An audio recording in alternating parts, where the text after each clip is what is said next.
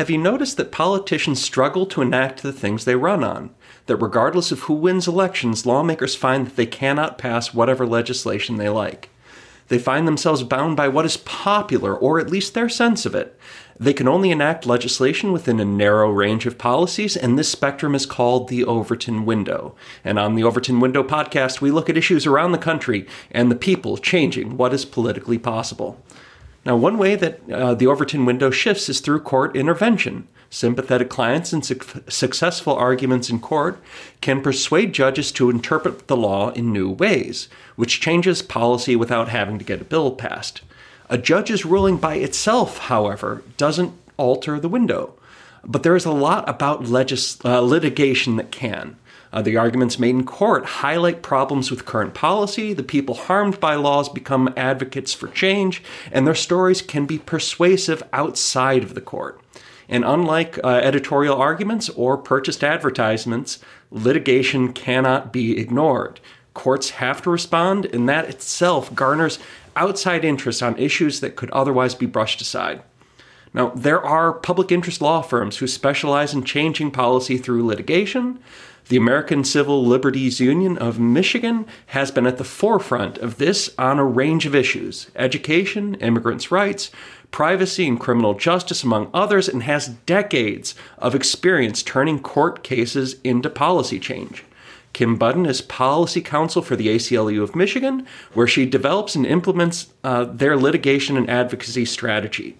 Kim, tell me about one of your policy victories and what you did to get it adopted. Yeah, thanks. So, thanks for having me with you. Um, we have had quite a few issues over the last couple of years where the litigation has turned into some sort of legislative action. Um, you know this like you mentioned immigration is is one of those spaces um, definitely around criminal justice reform. A lot of times what we see is we try really hard to get new laws in place and there's just not the political climate for it. We just mm-hmm. can't get the movement um, for a variety of reasons. And certainly that's the ideal space to do it because it's much more proactive and it doesn't cost as much money to do as litigation. Um, but sometimes we have to go to court, and that's especially what we're starting to see when it comes to criminal justice reform. Um, things around the COVID vaccine and making sure that uh, individuals who are incarcerated are prioritized.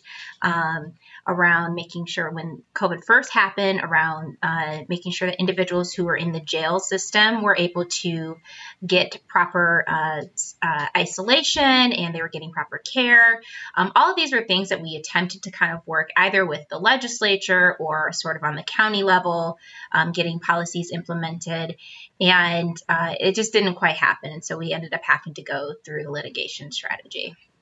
Mm-hmm. So, um, why did uh, lawmakers feel that they can just ignore your uh, request for uh, for legislation?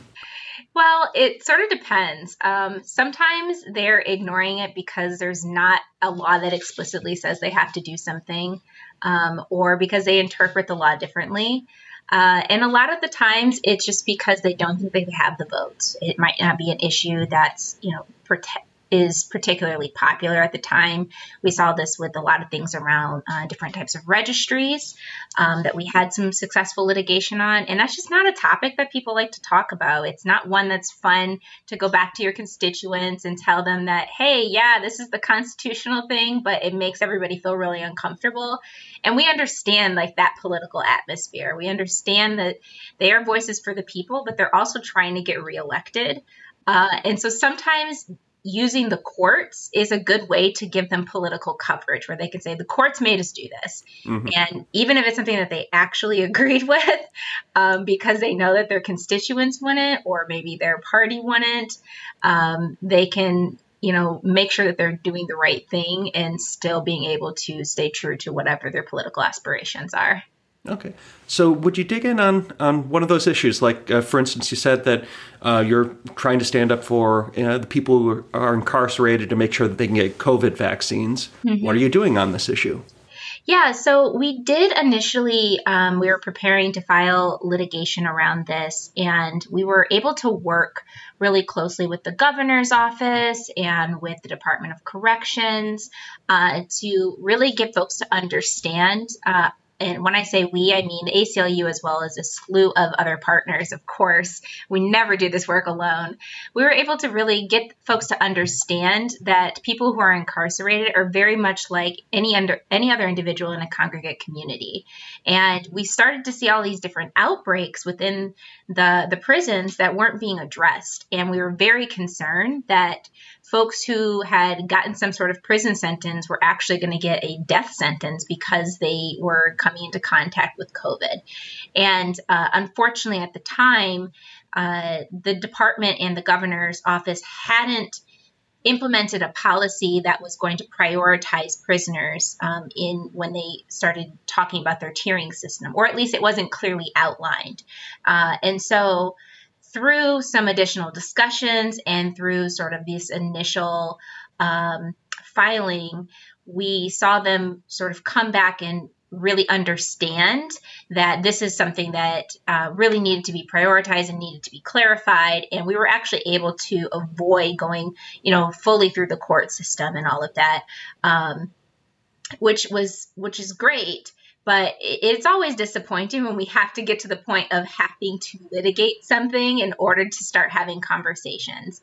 Um, and that that just that just is the case. Everybody's really busy and it's hard to know what to prioritize until somebody comes really knocking at your door. Mm-hmm, mm-hmm. so in this case you were prepared to go to court. How did you get a client for this case um, well, it's it's not too difficult to find uh, folks in in the prison system who are uh, who are dealing with all types of issues. Um, we have a legal team, and we do have an intake process, um, and we get lots of phone calls and um, all types of things. And so uh, we have our, our, intake team monitors all of that. Um, and throughout through that process, we're able to identify certain trends um, that we really need to pay attention to, and you know really start to lift up. And then um, our legal team makes a determination about whether or not that is a uh, a case that we have the capacity to take on, and uh, if it's impact litigation, that's what we really focus on things that are going to have a widespread impact. Um, so we don't do a lot of one on one representation that some of the more direct service law firms do. We're really interested in that, that broader impact litigation. Uh, and so our legal team decided that this was an issue that we were interested in, um, in working on. Um, we consulted with a lot of our different partners and um, so it sort of just went from there. And all of that was happening while we were having conversations with all types of different stakeholders, right? Yeah, yeah. And it's nice uh, when just the threat of litigation allows you to get some of the changes that you want to see. Well, uh, I think a lot of our listeners might not know about what a public interest law firm is and does. So, can you tell me more about your intake process, how you figure this out? Because I assume there's a lot of people out there who are looking for, you know, free legal advice and free legal representation. Yeah, so our intake is basic is usually online. Um, we do get a lot of mail and stuff like that, and phone calls, um, and we have a person on our team that's specifically dedicated to doing the intake process. But a lot of the intake is you can simply submit a complaint online about whatever issue it is that you're looking to get resolved. Um, and then that gets filtered through our system to you know determine whether or not this is something that the ACLU even works on. Um, a lot of people here, civil you know ACLU is American Civil Liberties Union. They think we do just civil law. Um, mm. So we'll get mm-hmm. calls about you know uh, domestic support orders and custody agreements, and that's not quite what we do. So we do have to filter out for things like that. Um, and then we have a lawyers committee as well as an entire legal team that really consult on whether or not this is an issue that, like I said, we have the capacity, staff capacity, volunteer um, pro bono attorneys, um, whatever it may be, whether it fits into our issue areas. Um, and they decide based on those things whether this is something that the ACLU can engage in, or if it's something that we that really needs to be deferred to, like another organization or a private entity. Mm-hmm. Uh, how many of your uh, the people that come in through your process do you recommend for someone else? Oh, I, I don't even know. Um, I can tell you, we get we get like hundreds of folks calling and emailing and sending letters all the time. And as you can imagine, like you, you know, we've mentioned litigation is takes a lot of time it takes a lot of resources so we can only deal with a fraction of, of that type of um, of that type of work um, the other thing is that not everything does require the litigation so mm-hmm. because our legal department and our political and our legislative department work so closely hand in hand sometimes it, a legal issue that somebody has can be resolved by referring it to the legislature you know sending them directly to their um, their particular senator or state representative or if it's a policy issue that we're currently working on then we can um, you know let them know what the, what the process is and where we're sort of at on that issue. So it really is like a circular um, kind of movement. Mm-hmm. how do you pick your issues um, so the priority issues we work on, they're all constitutional, um, civil rights and civil liberties issues. So things that are uh, in, enshrined in the Bill of Rights.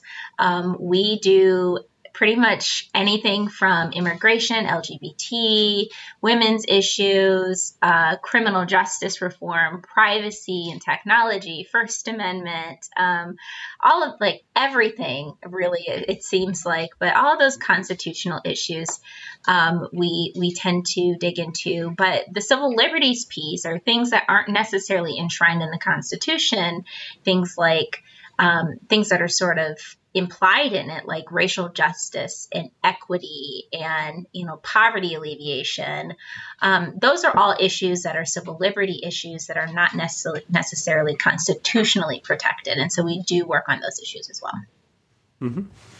um, so you've got uh, you've just been very fortunate in that you're famous enough where people know some of the things that what uh, of what you're doing, and you're just able to get clients because of that. Yeah, you know, I I think we have a lot of great relationships with partners. Um, we've done we have so many people that we work with, so many different organizations, whether it's you know in the prison system, in the um, in the communities, uh, and we have a lot of volunteers that have worked with us over the years.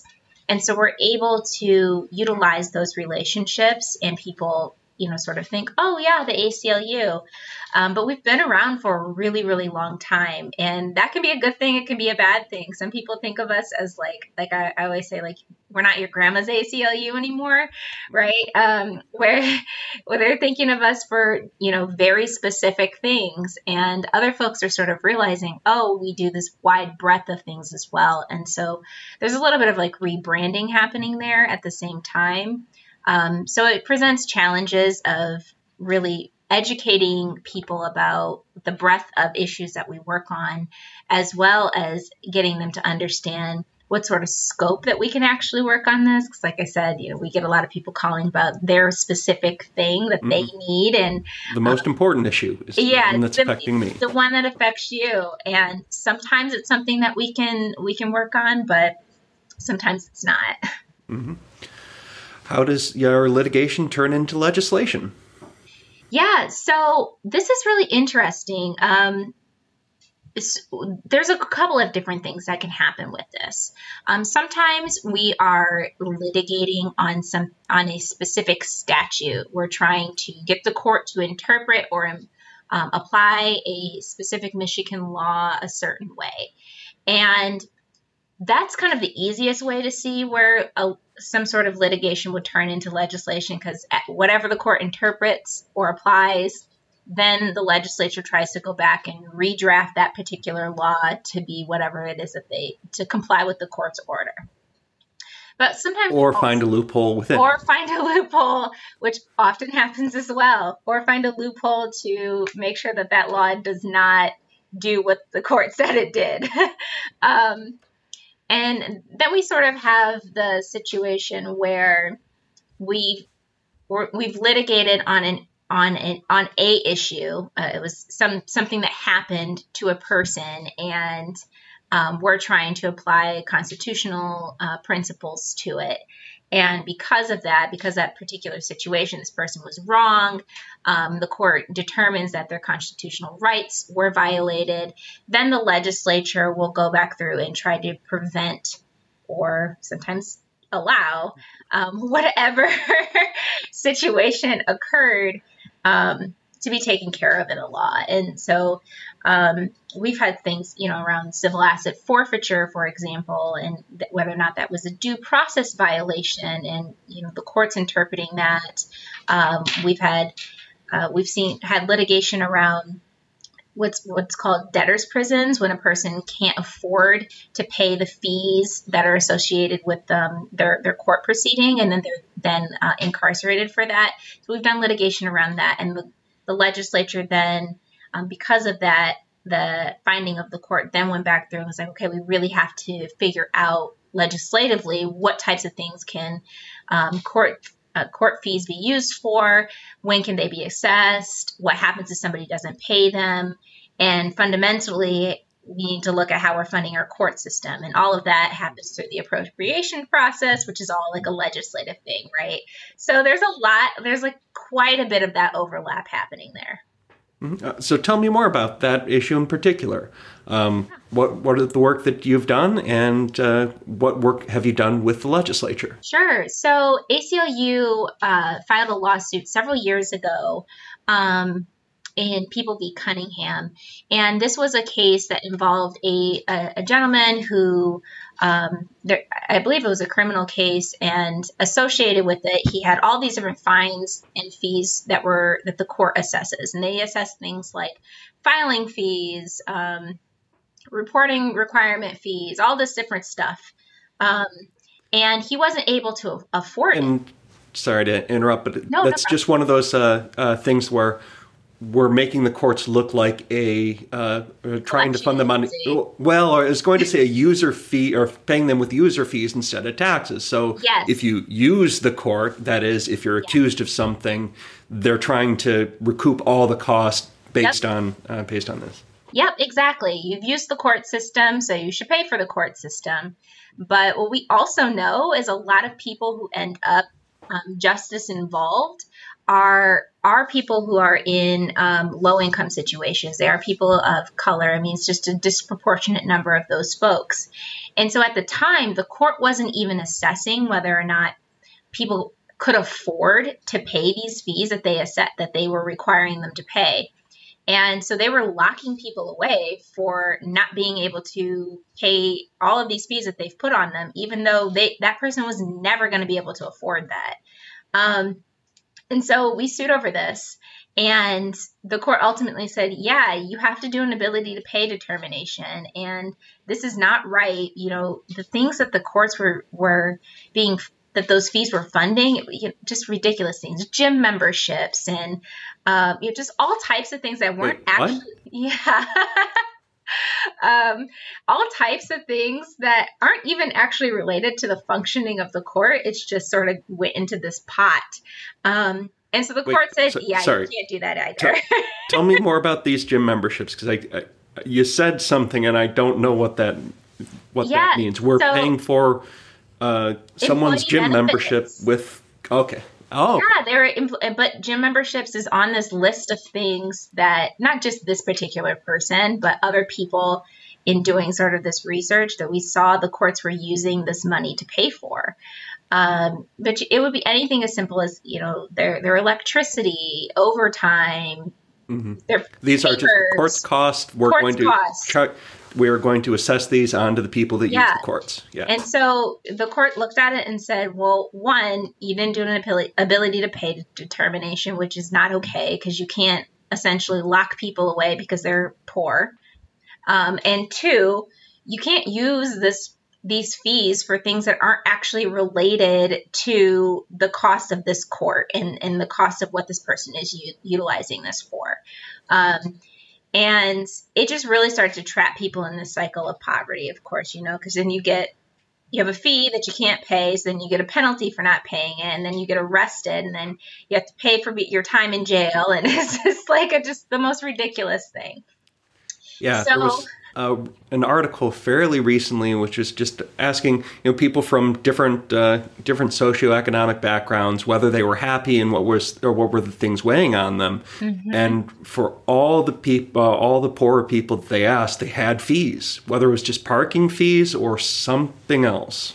Yeah, I mean, there was a study done. I think it said that you know most Americans couldn't come up with four hundred dollars um, in an emergency and, you know, in some cities, that's a parking ticket that hasn't been paid for for a year. Mm-hmm. um, or, it, you know, that's that's easily fees associated with the with the court. So, what when the court kind of made this ruling, um, the legislature pulled together a lot of different folks, put this working group together, saying, okay, we really have to assess the statute that allows for this. Um, and this and was one of those you really don't have a choice anymore. You don't You've have a choice. The court says you can't do this, and as long if you do nothing, then the courts can't be funded. There's no funding mechanism here in place because we've set up a really bad system, right? Um, so the legislature's like, okay, we have to look at this. Let's figure it out. They make some changes. Uh, they they put in an ability to pay determination. They you know make some changes around, but like at the end of the day, that it still didn't do enough. And it was because there was a time crunch on this, right? The courts usually say, figure this out. You have X amount of time to figure this out before we have to make additional rulings. And so they made some changes and they sort of said, we're going to put a study group together, a work group, a commission. Um, Michigan legislature loves to put a, a commission mm-hmm. together. and they said, we'll study it and we'll come back to it. And they sort of kick the can down the road. And unfortunately, that's what's been happening continuously for the last several years. And so this is just still continues to be an issue that's not fully resolved. Um, and it's because there's politics behind it. It's difficult, right? It's just, mm-hmm. it's hard, but the court ruling is still there and it still just hasn't quite been addressed. Part of what you're doing requires you to be uh, consistent and persuasive to both Republicans and Democrats. What have you learned about uh, how to make a bipartisan pitch for your reforms? Yeah, this is actually an area that I think a lot of folks think is much more difficult than it really is. I mean, at the, at the end of the day, regardless of where you fall on the political spectrum, you're a person and your viewpoints are often shaped by whatever your upbringing was, your reality, the types of things that you've come into contact with. And so I tend to just meet people where they're at get an understanding of, you know, what do they believe? What's kind of the foundational principles that they believe on? Um, and at the most of the time, what I find is people really want to help each other. They they they don't want um, their communities to be harmed. They want them to be safe. They want people to have you know equity and fairness. They have different definitions of what that means, and so I try to focus more on the things that we have in common, which there usually are much more of those than the things that are you know, very divisive between us. Um, at the same time as acknowledging what might be divisive and just coming to the table, I always put my cards on the table and say, look, we're not going to agree on everything. If we do agree on everything, one of us is doing something wrong. Um, uh, so, and uh, as well as I work with a lot of different partners. we work with folks who they, I think many people would consider kind of untraditional allies or untraditional partners. Um, you know, we work closely with the Prosecutors Association and the Sheriff's Association, and we really try hard to understand where each other is coming from and find compromises that either everybody can live with, but nobody's totally happy. That's sort of where the best legislation has come from. um, and to just really, it, it's it's about compromising and understanding and not taking things super personally, which can is it can be hard. Mm-hmm. Yeah. Uh, so when you go to the courts and uh, you don't always win, what do you do with your losses? Yeah. Um, well, you know, the the problem is, I think this is why we're very strategic in selecting types of cases that we we choose um, because the strategy around selecting a case you also have to think about where that case is going to be brought what court is going to hear that particular lawsuit is there a strong likelihood that that court may rule against us because legal rulings um, create bad can create bad precedent. And that's some, something that we certainly don't want to do. So sometimes an issue might be perfect for us but the timing may not be right because of like the political makeup of the legislature the makeup of the court might not be uh, advantageous to us. So if we do happen to get to a situation where we where we lose like I mentioned before, we're always trying to work on things from a variety of perspectives. So we're working in the community to garner more support. We're working um, within the legislature to kind of change hearts and minds there, um, so that it's not so that everything isn't always resting on our litigation. Um, mm-hmm. But losses happen, and it's unfortunate, and we you know just sort of try to learn from them and uh, and, and move forward. Mm-hmm. Have you ever transferred a loss in court into a victory in the legislature? Hmm, that's a great question. Um, you know, I don't know. Not that I can think of off the top of my head. I'm sure it's happened in the history of ACLU. Um, uh, not that I can think of off of the top of my head. Um, that's translated directly but we've had a lot of things where, like I've mentioned, we are working si- on simultaneous tracks. And so a legal loss um, might not be as detrimental because maybe we're closer to some sort of uh, uh, some sort of resolution uh, within the the political atmosphere, um, or um, sometimes we are able to get on a more localized level, on a county or a citywide level, different municipalities are willing to take certain steps that the state might not be willing to take or that the court can't necessarily mandate. So you, you start to look at that as um, sort of baby steps in changing the social atmosphere and in hopes that another opportunity will present itself and that we can get, you know, really get things corrected. Mm-hmm what is it specifically that you do to help your uh, your case or your uh, your issues? Um, I mean, there's a lot of things you can do to help move an issue forward. What are your strategies? Yeah, so my work is is in the legislature, um, and I work really closely with our legal team. Um, on one we as an organization like to make sure we're coordinating on what issues are priorities. Um, and so we started moved started to move into this campaign atmosphere. Um, when folks hear campaign they think about political campaigns. And this is really just a concerted approach to pushing forward a particular issue. So bail reform for example. Um, while we do have a a, a, lawsuit ongoing with bail reform. We're also working within the legislature, we're working within the communities, we're doing public education.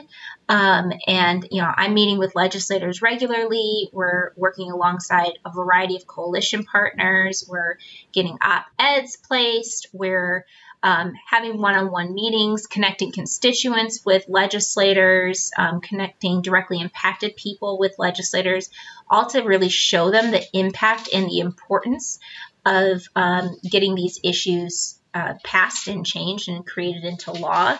And I, I not only making your issues, uh, yeah. no, sorry, not only making your issues uh, more popular, but um, having a sense of urgency behind the things exactly, you're asking for. Exactly. Showing that there's a sense of urgency and that there's a lot of support, right? Because our legislators don't hear from their constituents very often. And so when they get a well, they hear from some consist- constituents very often.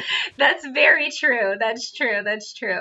Not as often as you know people would uh, think. I think like a, a lay the lay person sort of thinks that their legislator is just too busy to talk to anybody, mm-hmm. and and they they love hearing from their constituents about things that are that are affecting them. And so if they get you know 10 calls from their community about one particular issue, they're paying attention, right? Mm-hmm. So we really encourage folks to show that their support and urgency for it. And um, and then of course we're providing you know all the legal the legal background the constitutional arguments for making different types of changes, all types of resource and data. And, you know, thankfully we have a national office that's able to um, really show what impact different types of policies have had across the, the country as well, which I think is extremely helpful. What's the biggest shift you've seen on your issues, and what did your organization do to change what was possible on the subject?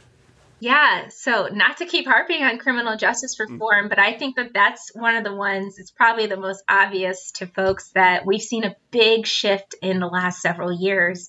Um, one, because of course there was this time period where there was a lot of really severe harsh sentencing um, happening as a response to like the increase in in, in drug activity and um, crime rates were going up and all of that stuff and so the, there was almost an overcorrection there and i think a lot of policymakers and community advocates have realized that that did so much more harm than it did good and it really had just such a detrimental generational effect that we're trying to correct the past here.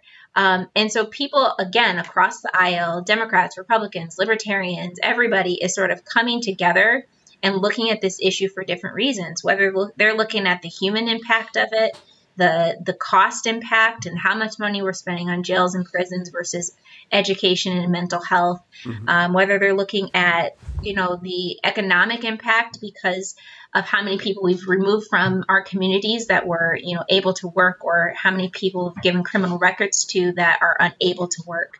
Um, they're coming to it and saying we have to do something about this. And so we've seen this bipartisan nonpartisanship push um, not even just support, but a push to make these changes happen. Everything, again, from um, pretrial reform to reentry and everything in between, which is amazing. And there were years where there was no way any of this stuff was ever going to happen. And here we are. mm-hmm. Um, where can more people, or where can people uh, learn more about the work that you're doing? Yeah, um, always go to aclumich.org. That's aclumich.org. Uh, we've got a ton of our different issues on there, lots of blog posts. You can um, read things specifically written by me or any of my other wonderful colleagues. Um, you can search by different issues. Um, if you're interested in criminal justice reform, check out our Smart Justice website, which is smartjusticemi.org. Um, and there's lots of really great resources on there. Um, you can sign up to be a volunteer, to just kind of keep in touch with us. And of course, you can follow us on any sort of social media platform. Kim, thank you for talking with me, and congratulations for having shifted the Overton window. thank you so much. I appreciate it. Thank you for listening to this episode of The Overton Window, a podcast by the Mackinac Center for Public Policy. Learn more about the Overton Window at www.theovertonwindow.com.